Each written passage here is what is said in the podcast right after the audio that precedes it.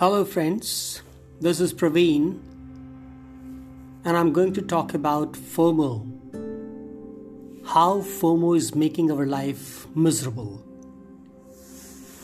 There are certain states of mind that are potentially damaging to well being, but their pull is irresistible. FOMO, the fear of missing out, is one such recent phenomenon that has derailed our life leaving us miserable.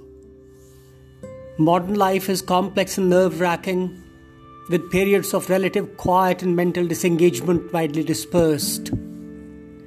A restless search for repeated and frequent thrill has become the hallmark of life.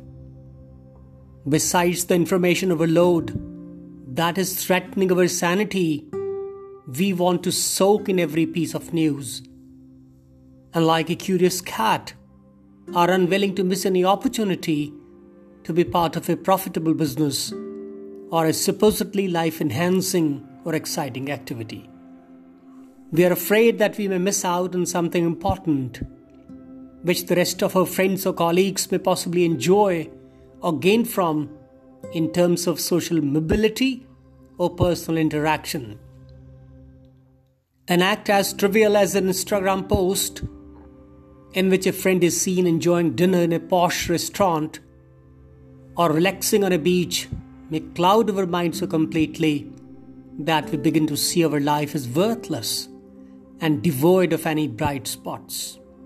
FOMO is a state of heightened anxiety, and the very idea of exclusion throws our entire being into turmoil, leaving us edgy, nervous, and unhappy.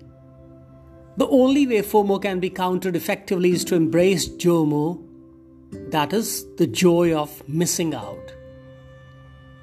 JOMO, on the other hand, is a heightened state of awareness and mindfulness. JOMO is a passport to a serene, joyful, and healthy life.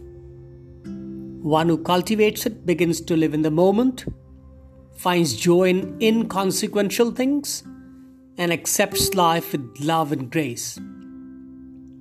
There's a joy in being away from the whirlpool of action occasionally because it affords us an opportunity to take a break, unplug, slow down, reflect on life and its meaning, and reset our priorities. JOMO gets activated when we decide to cut off all virtual links and connections and plug back into real, palpable human beings. The surest way to reclaim life. Let's allow ourselves the joy that flows in when we look at a meandering river, an expansive sea, or majestic mountains, or let the sound of rain on a tin roof tingle our internal chords, or succumb to the power of words dancing on a page curling up into a metaphor which can magically seep into and nourish our souls as no status update can.